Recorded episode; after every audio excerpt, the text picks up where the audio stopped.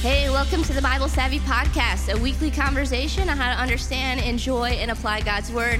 I'm your host, Nikki Lucas. I'm the creative arts pastor, and I'm joined by executive pastor Eric Ferris and teaching pastor Clayton Keenan. We're about to jump into another passage from the Bible Savvy reading plan, but before we do, can I just say how excited we are to be here on stage at the St. Charles campus doing another live recording of the Bible Savvy Podcast? Are you guys excited? Awesome.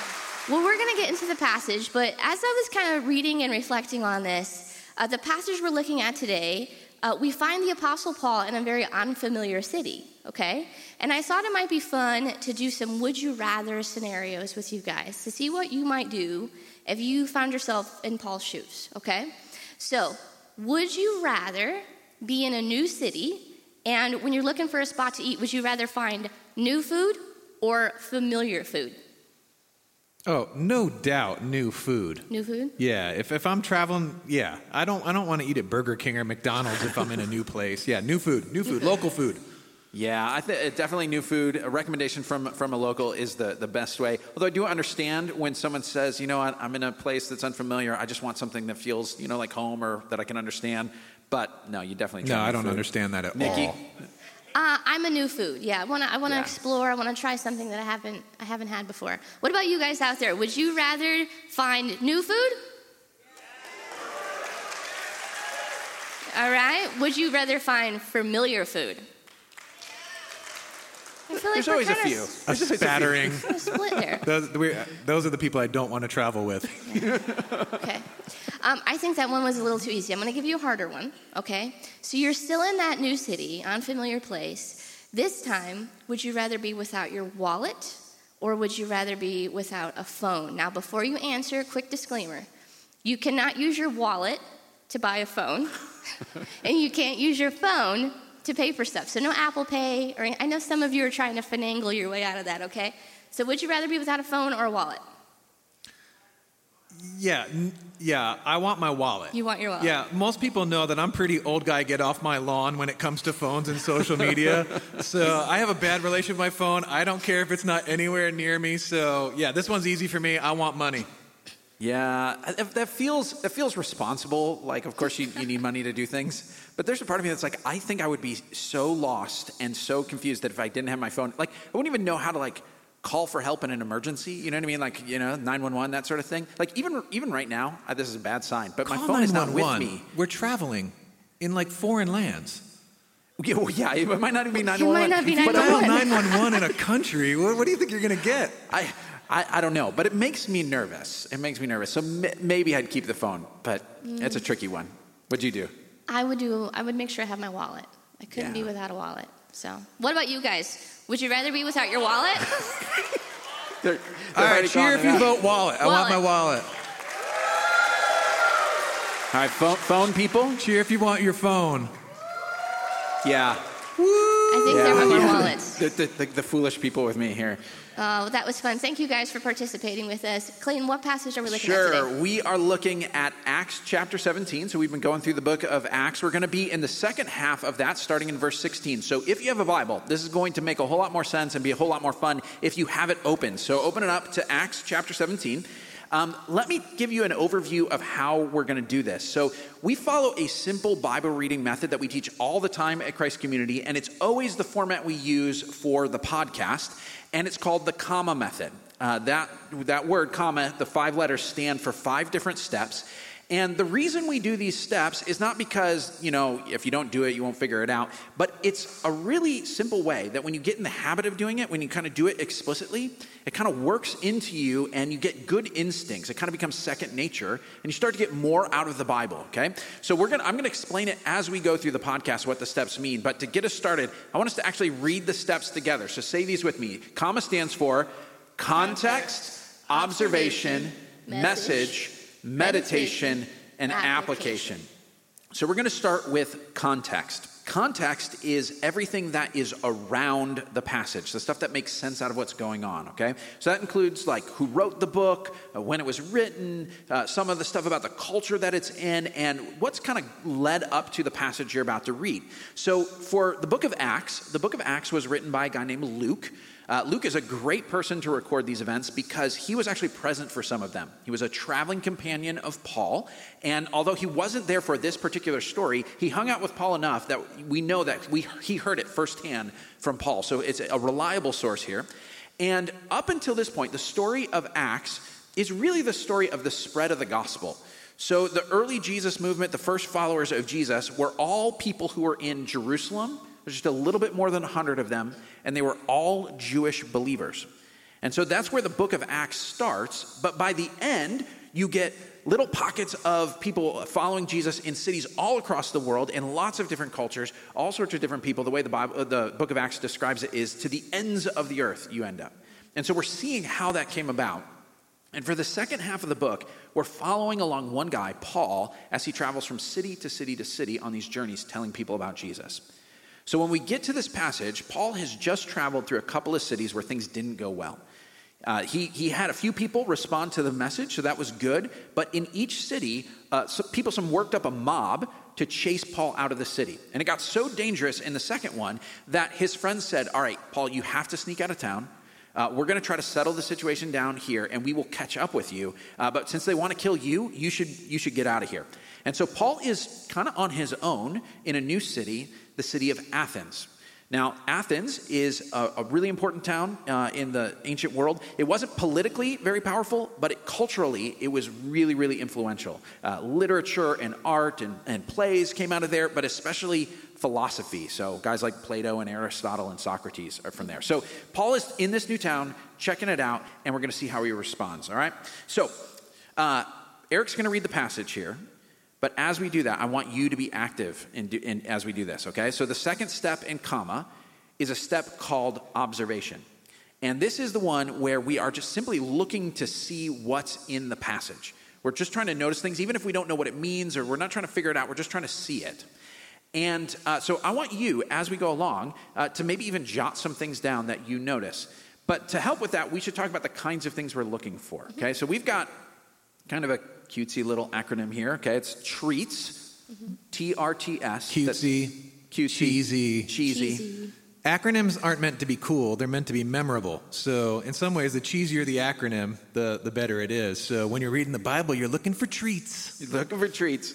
So, what are treats? T R T S. What's the T stand for? The first T is theme. Themes. Themes. R. The, the R is repeating words or phrases. The other T?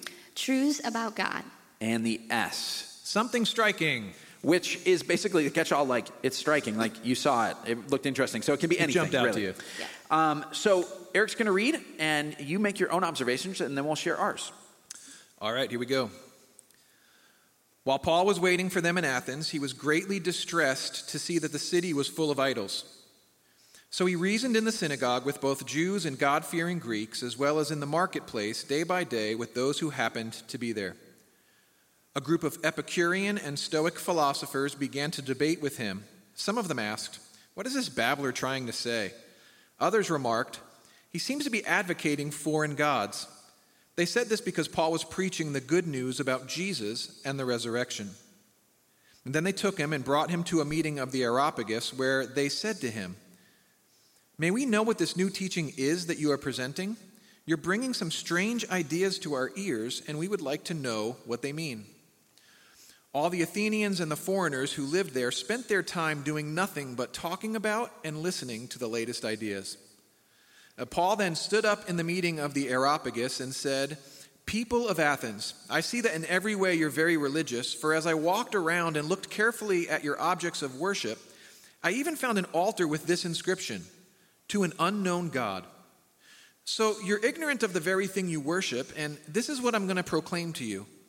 The God who made the world and everything in it is the Lord of the heavens and the earth and does not live in temples built by human hands. He's not served by human hands as if he needed anything. Rather, he himself gives everyone life and breath and everything else. From one man he made all the nations, that they should inhabit the whole earth, and he marked out their appointed times in history and the boundaries of their lands. God did this so that they would seek him and perhaps reach out for him and find him, though he is not far from any one of us. For in him we live and move and have our being, as some of your own poets have said, We are his offspring. Therefore, since we are God's offspring, we should not think that the divine being is like gold or silver or stone, an image made by human design and skill. In the past, God overlooked such ignorance, but now he commands all people everywhere to repent. For he has set a day when he will judge the world with justice by the man he has appointed. He has given proof of this to everyone by raising him from the dead. When they heard about the resurrection of the dead, some of them sneered, but others said, We want to hear you again on this subject. At that, Paul left the council. Some people became followers of Paul and believed. Among them was Dionysius, a member of the Areopagus, also a woman named Damaris, and a number of others. All right, so we're talking about observations here, the things that we have noticed, and I'll get us started with uh, a few things right in the very like first paragraph here. Uh, you may have noticed a whole bunch of uh, terms and references to cultural things that for most of us, you look at that and you say, I, I have no idea what that's talking about. You know, the uh, Stoics and the Epicureans and the Areopagus and all of these things. And I'm going to uh, try to unpack what some of these are, but uh, I'm curious from you guys, how, when you run across those sorts of things that you're like, I don't know what that means, how do you do that? How do you figure it out? Uh, I think I do what probably everyone else does. I Google it. That's a, that's a place to start. Right? So, I mean, you're reading a text like this and you see that there were Stoic and Epicurean philosophers, and you're wondering, well, what, is, what do the Epicureans believe and what do the Stoics believe? And so, normally, because I read my Bible on my iPad, I normally just Google it to try to give myself a quick education. Because I, and even if I look something up like that, I tend to forget a month later. So as you keep bound, you know, bumping up against things in the Bible, you're like, I know I looked that up last month, but I need to look it up again and again. So I Google stuff a lot when I'm reading the Bible. Yeah, Google's a good resource. Um, I like the Bible Project videos. I love the way that they bring just the Bible to life in a very creative way.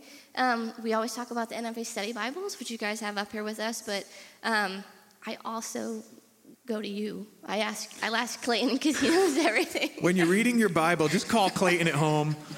That's, yeah. His phone number is. Oh, boy. All right. Uh, you know, pro- probably a good a good place for a quick word on the NIV, on the NIV Study Bible. You know, there's a lot of good study Bibles out there. If you don't know what a study Bible is, a study Bible is just a Bible with a lot of tools in it to help you understand what you're reading.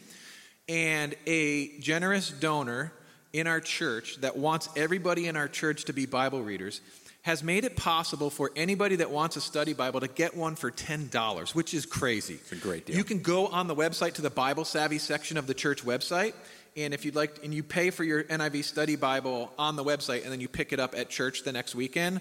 Um, but that is once again a generous person in our church that loves God's word and loves all of us, and so wants everybody that wants one to have a have a good study Bible. Yeah. Uh, and beyond uh, a study Bible and Googling things, there are other tools that are, are helpful for this as you kind of uh, dig into those things. Um, we try to help people get educated about those things. We actually offer uh, classes in how to read the Bible. So, a few things that are coming up here in the fall that you want to be on the lookout for. Um, in September, we're going to have a class that we call, uh, kind of casually, we call it Bible 101. It's Intro to the Bible. This is specifically designed for people who they say, you know what? I've never really opened up the Bible, or I did one time and I just couldn't figure it out, so I, I stopped. Uh, it is a, a, class that goes through, all right, here's just what's in the Bible, kind of a, an overview from start to finish, uh, how it's organized, how it all works. It's really, really good uh, for kind of getting your, your bearings on that. And then we have another class we're doing at the same time called Bible 201, which is Bible study method and prayer. And so uh, Eric actually teaches that. And it's where you dig into how do you use a study Bible well? What other tools are out there where you can find information? Uh, what's a good practice of how to study? Um, and it can really equip you for that. So you, you might want to be on the lookout for those uh, in September. Yeah, and I promise in that class I say more than Google it. yes, yes, it's good. Uh, so let's talk about these cultural references here, okay? Um, what, what are we talking about here? So you could actually follow along kind of in that, that first paragraph. Um, in, in verse 17, it talks about the synagogue. So you got to ask, why did Paul go to a synagogue? What's going on there? Uh, a synagogue is a place where people gathered to study the Jewish scriptures. And so uh, this was a place mostly where uh, Jews would gather, but also some other people that they, in the passage it calls God fearing Greeks. So these were non Jewish people who were curious. They wanted to know more uh, about God and about the Bible. Uh, the next thing that's in there is the marketplace. You probably look at that and you're like, why, why would you go to a grocery store? To start preaching about Jesus. Like, I guess you could, but it's a little bit weird, right? You know, like that's not usually where you encounter that sort of thing. Uh, but in the ancient world, it would be. So they had open air markets, and there would be uh, philosophers and teachers of different kinds having conversations and teaching, and people would gather around. Uh, and that's the reason why in verse 18, Paul runs into uh, Stoic and Epicurean philosophers. Now, I don't want to give you a whole, you know, ancient philosophy class, but here's a little shorthand way of understanding who these guys are, okay? So the Epicureans, they believed that the gods were really distant. That whoever made the world, whoever set it up, they kind of left a long time ago. And so the very best thing you could do was just get as much enjoyment out of life as you can, you know, just like have as much pleasure. The Stoics were kind of the flip side of that. They said, okay, God is actually part of the world. He's like woven into the world. He's, he's kind of the force behind everything. And so the best thing you can do is learn, learn how to live in accordance with nature, kind of rationally, very self controlled, kind of self mastery sort of thing. Uh, and they said that was the best way to live. And the two of the two groups would debate about this. So Epicureans are YOLO, Stoics are no no.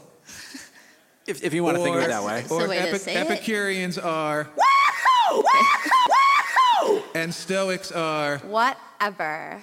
Is that? That's, uh, that, that's, that's as good as we're going to get like today. a bad. yeah. This is a bad philosophy class. Yeah, Good this job, is a bad Eric. philosophy class. But um, that's who he's interacting with there. Uh, the last cultural thing, uh, before I hear other observations, um, is the Areopagus. Okay, so this was actually a location in Athens. Uh, it was a, it's actually a, a, a hill. It's uh, the hill of Ares or the hill of Mars, and it was the place where a city council would meet. And in certain times, they were kind of the authority over the whole city. At the time of Paul, they were sort of the cultural gatekeepers. And so this group were the people who would say, okay, if you're teaching something in our town, do we feel like this is okay here? And if we hear you out, we don't like it, we're going to kick you out. Uh, if we like it, we'll let you stick around. So this is kind of an important thing for Paul. So, what other observations do you see here? One of the observations that I noted was this mention of um, idols, uh, foreign gods. We see down in verse 29, it says, it mentions like gold, silver, stone, um, images made by human, human design and skill. So it's, it's, that, it's that idol, idolatry type of language. Uh, something that jumped out to me in the something striking category is that Paul Paul sees what's going on in Athens, and he sees that it's a very religious place. Like he even says to them, "I see you're very religious," but at the same time, he's very distressed Yeah. uh, because he sees the, the, the he sees the religiosity, but it seems to be misguided. It- It's like it's like the the statement. Uh, you can be you can be sincere about something and be sincerely wrong. Yeah. And so he sees their religious passion, but he's he's distressed because they don't know who the one true God is. Yeah. Uh, a repeating uh, idea that I see all throughout this passage is uh, words that are about persuasion. So, even just in the first paragraph, it talks about Paul reasoning with people, uh, that he's debating with the philosophers, he's advocating things, he's preaching, he's presenting. There's, he's really trying to actively engage. He's not just observing, he's wanting to, to talk about and, and persuade people uh, about what he believes. Yeah. I, I love the, the word here, strange ideas. strange Presenting ideas. strange ideas to I us. don't know what you're talking about. Um, one thing that I saw in verses 24 through 28 is like this big chunk of these truths about who God is. And it, you can kind of sum it up in saying, like, He's creator, He's sustainer, He's near, He's knowable, um, He is, He gives life, He is like resurrected life. It's just a, a really amazing picture of who God is.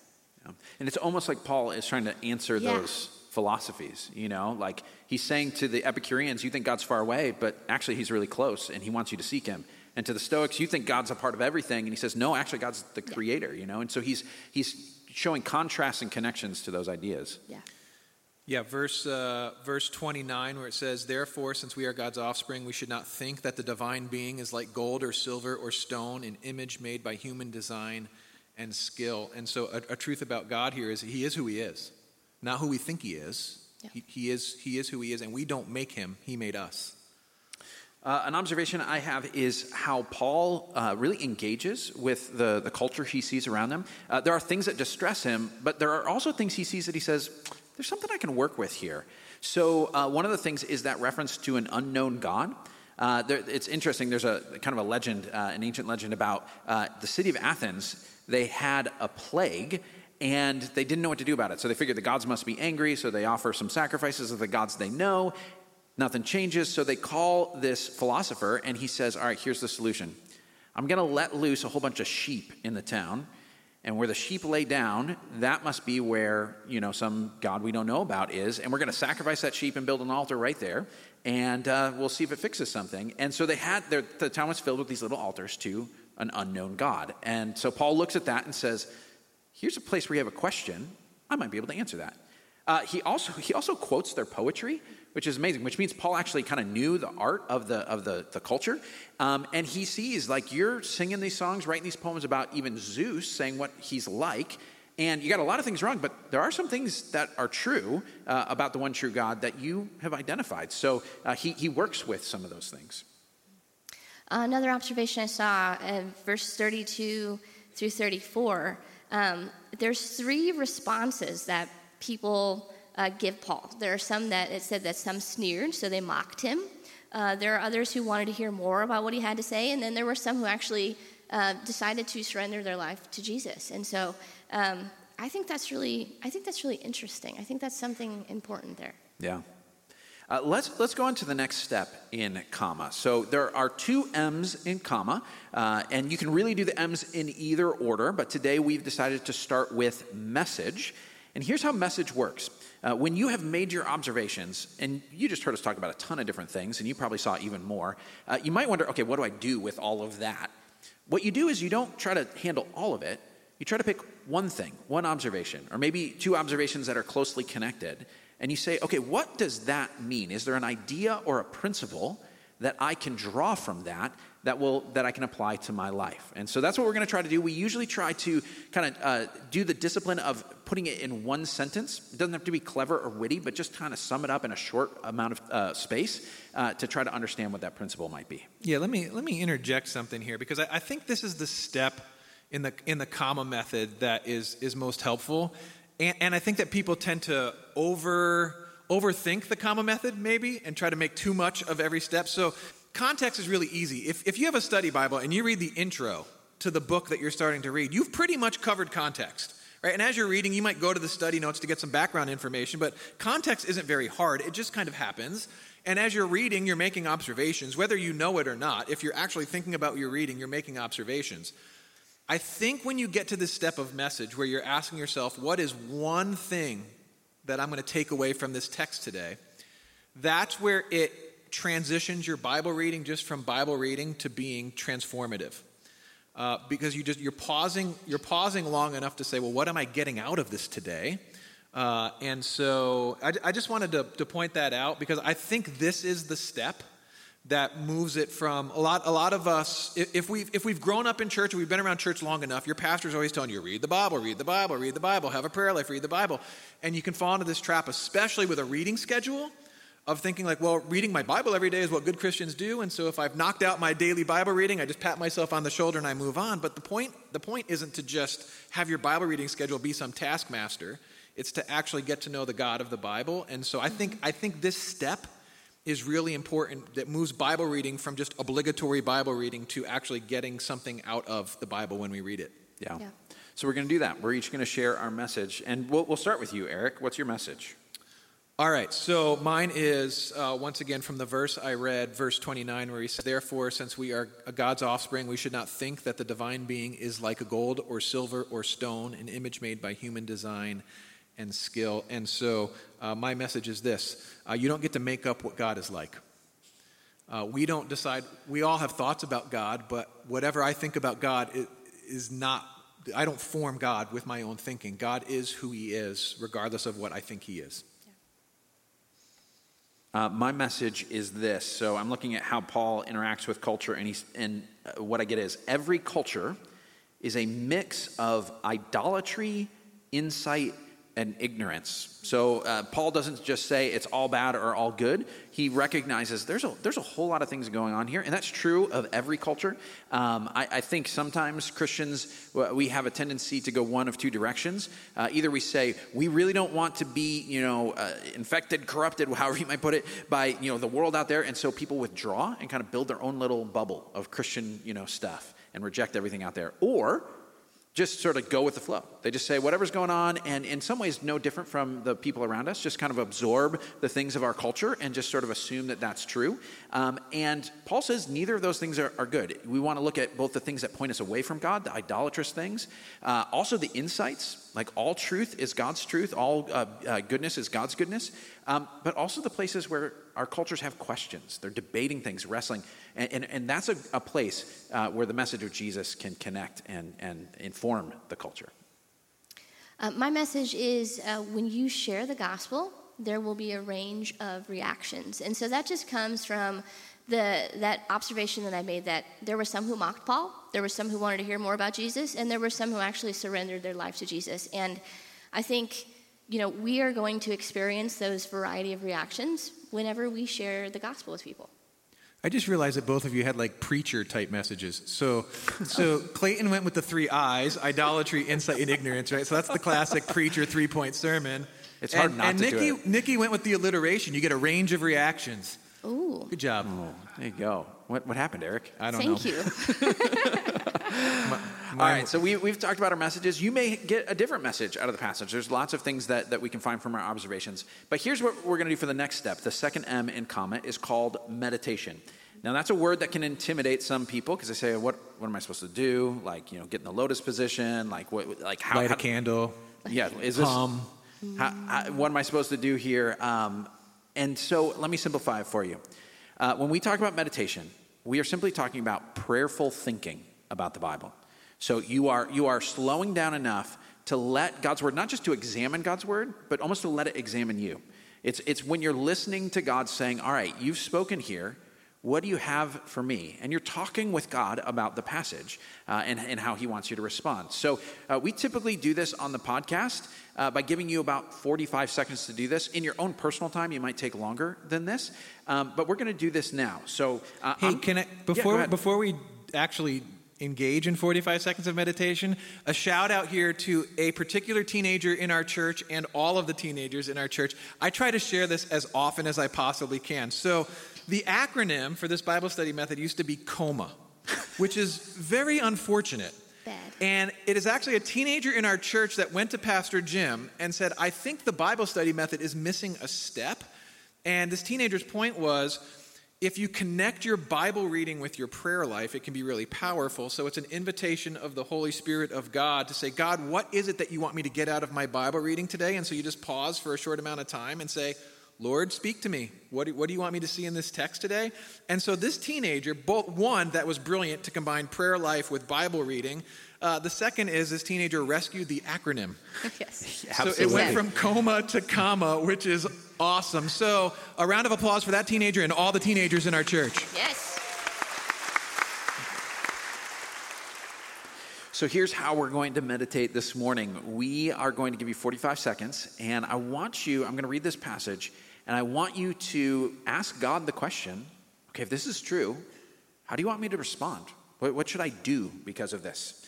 So this is from verse 27. It says, God did all this so that they would seek him and perhaps reach out for him and find him, though he is not far from any one of us. Take 45 seconds to pray and meditate.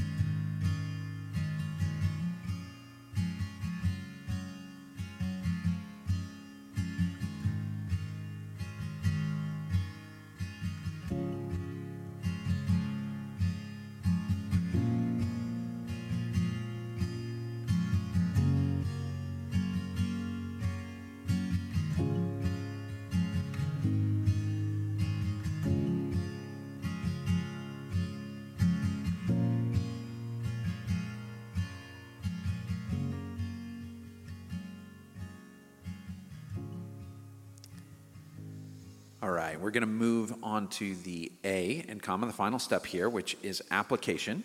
And this is the point where we say, okay, what am I going to do? How am I going to respond to what God said here? And so we connect our message to our life and uh, try to uh, say, all right, specifically, here's what I could do because of this. Uh, Eric, let's start with you. All right, so for me, this text is a, a good reminder of why it's really important to stay in the Word, to be a person that's just constantly reading the Bible. I, I said it like this The Bible trumps my brain, and the scriptures trump my experience. Uh, you know, often we have thoughts about who God is or what He must be like, um, but the God has revealed Himself in the Holy Scriptures. So if I want to know what God is really like, then I read the Bible and not just pridefully think that I, I know everything about exactly how God is or when I say the scriptures trump my experience, I think sometimes what happens is we have certain life experiences and we conclude what God must be like based on something that just happened in my life. Uh, but that's, that's kind of a, a wrong path, too. God has revealed himself, the one true God, the God of Abraham, Isaac, Jacob, right? The God of history has revealed himself in the scriptures. And so it's just, a, for me, the application is that's why it's so important to just keep going back to the Bible and, and be involved in daily Bible reading. Yeah, that, and that's why we do Bible Savvy the way that we do yeah. to help with that. Uh, my application is based on that message of that every culture is a mix of the idolatrous and the insightful and ignorant. Um, because of that, the application is to not go on autopilot in our own culture. So Paul had kind of an advantage because he was coming into a situation where he wasn't a part of that, that culture. So he could kind of look at it and say, okay, what do I think about this? But when you're in a culture, when it's, it's something you're around all the time, maybe you grew up in that environment, um, it's, it's hard to always d- distinguish those things. It's the proverbial, you know, fish trying to figure out what water is. It's, it's all around you, so you don't always notice it. Um, and so it's really important to be deliberate about thinking through these things. Uh, just one specific example here. Uh, when uh, in our home, when Michelle and I watch a movie, or even when we're watching a movie with our kids, uh, we will often afterwards sort of have a conversation of saying, all right, what do we think about that? You know, what, what was insightful about that? What did they get that, that pointed to something good and, and beautiful? Um, and also, kind of, where was it pointing us away from what's true or what's desirable? What, where, where is it, um, even if it was clean, you know? Um, maybe no swearing or sex to censor, but uh, it was still telling us to love things that aren't uh, of God. And so uh, we process those things uh, together and with our kids when we do movies. I think you're a better dad than I am. do, do you know what I tell my kids oh, after gosh. we watch a movie? Go to bed. In fact, the reason we watch movies is that I don't want to talk to my kids. is, that, is that too far? Okay. Come on, some of you parents do that. Hey, you know I, you do. Don't stop judging me. okay, my turn, my turn, my turn. let me redeem this here. Okay, so I have actually two applications for this passage. So my first one uh, is based on that the, the, the, three responses that that uh, Paul got. So mine is you, we can't let the idea of possible rejection stop us from sharing the gospel.